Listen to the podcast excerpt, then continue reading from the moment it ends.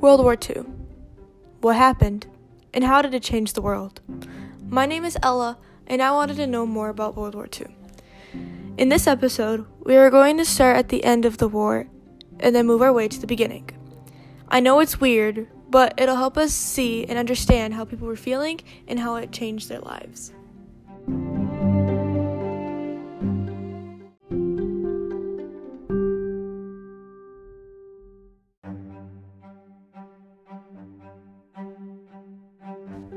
We all know that World War II was brutal and violent. The war started in 1939, with the Axis powers being Germany, Italy, and Japan, and the Allied powers being Great Britain, Russia, the United States of America, and France. The leaders of the Axis powers were Adolf Hitler, Benito Mussolini, and Hideki Tojo. And the Allied powers leaders were Winston Churchill, Joseph Stalin, and Franklin Roosevelt. The war ended in 1945 with 75 million people dead. Germany, after the war, was split into four zones controlled by France, Britain, America, and the Soviet Union. The Nuremberg trials started in November of 1945, and it was Franklin Roosevelt's idea to start the trials. The problem with the trials was that people couldn't figure out how to give justice to these people who killed many innocent people. Genocide wasn't the crime, it was how to figure out what was the best way to go about giving justice for people.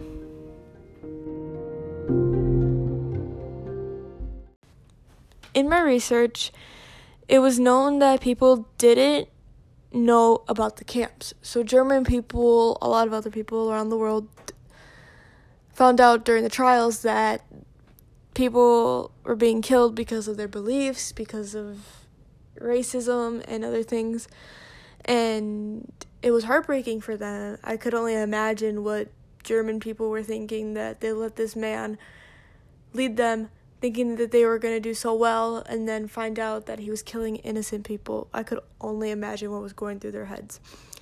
So I've actually been to Germany and seen World War II artifacts, and been to two different concentration camps in my life.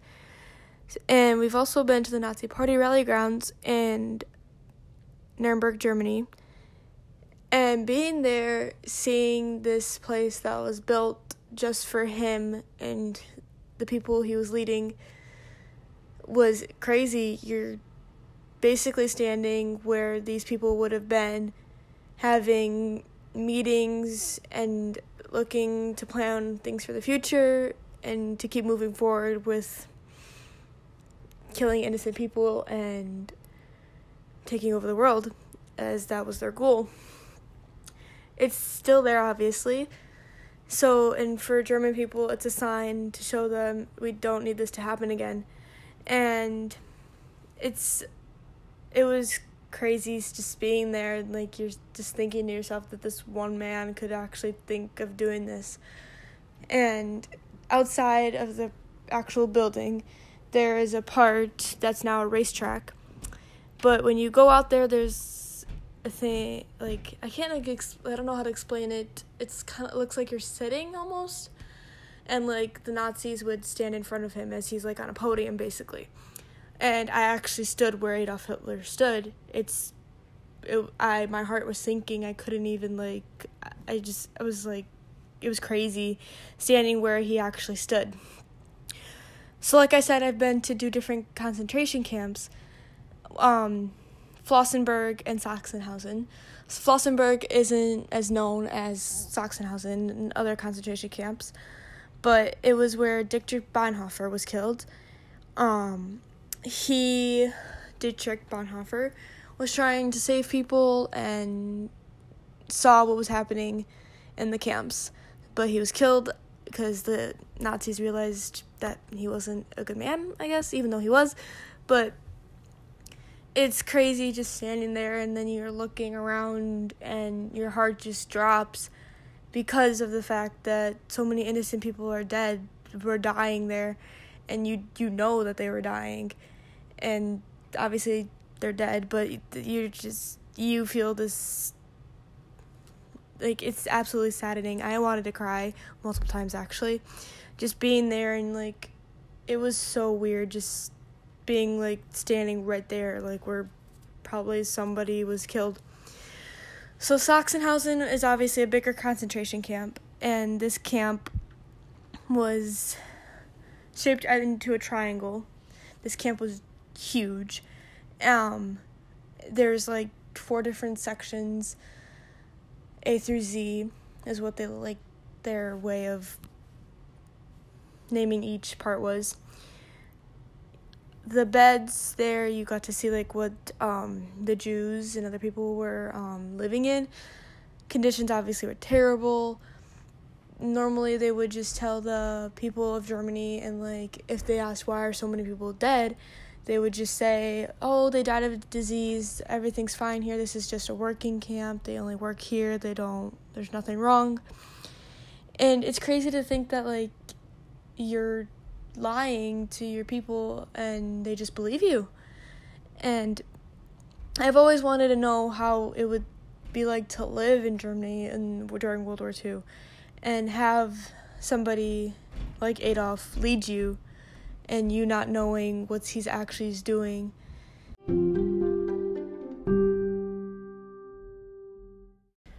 While I was researching, I found out that this man named Benjamin Ferencz, was a lawyer who was actually a part of the Nuremberg trials and is still alive to this day.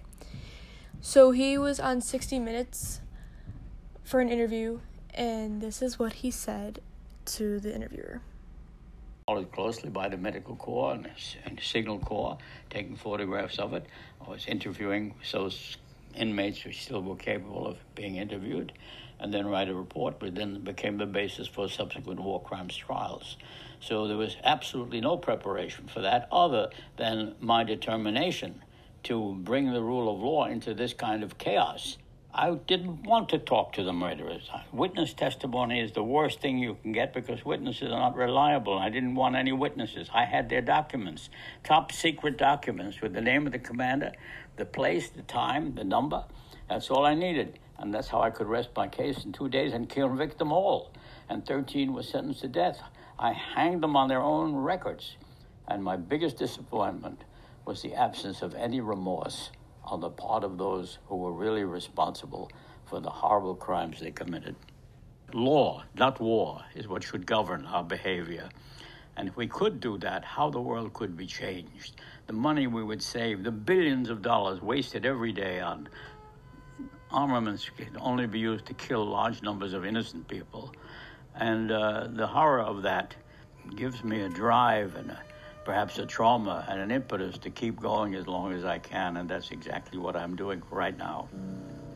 So like I said, Ben Ferencz is still alive to this day, and having access and being able to use him and actually understand what happened during that is great, and you get to know more about what he went through as a lawyer, and hearing these people say that they never did this, they never killed people, they were fine, the camps were never used as genocide, basically, they was never used for that, and they laugh. And for him, I don't know, I would love to know, like, what was going through his head at that time. Like, he explained it, but, like, when you're in the trial room, it's different. Like, I want to know what he actually went through, what he was feeling, and how would you know if he would do that, like, being a lawyer for that. I would also love to go back in time, maybe have a time-traveling machine, and understand and listen to these people saying that they never did this, but they did, and they know deep down they did. And I don't know, that'd just be so crazy for me. I don't know if you guys would agree, but maybe you would. And I also find it crazy that, like, one person did all this. Like, it was all Adolf Hitler saying that this was okay to kill innocent people and kill and perform genocide to this group of people. That never did anything to him that he just didn't like. He's like, I don't like them and I want them to be dead. I don't know. That's just crazy for me, just to, like, know that he was okay with killing people and knowing that that wasn't wrong.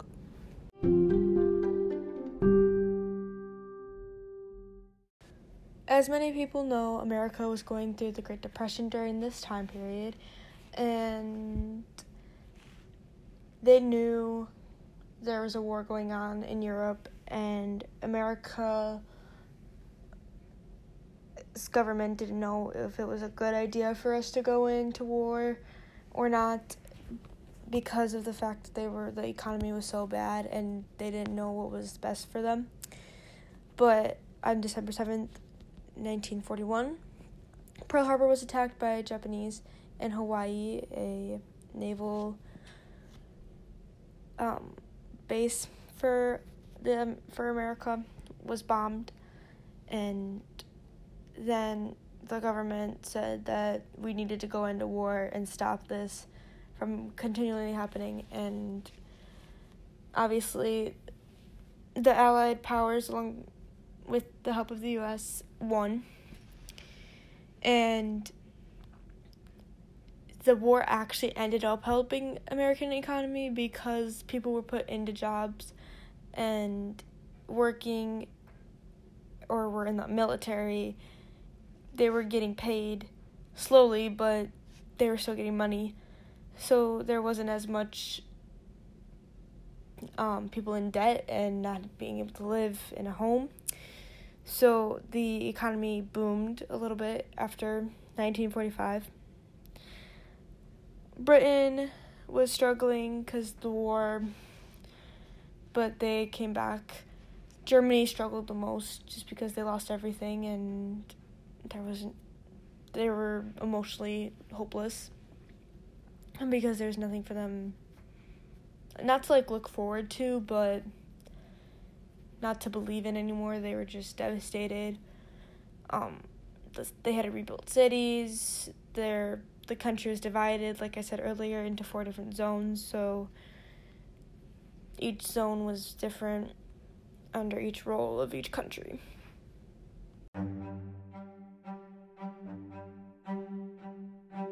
So my main question for researching World War II was, how did it change the world?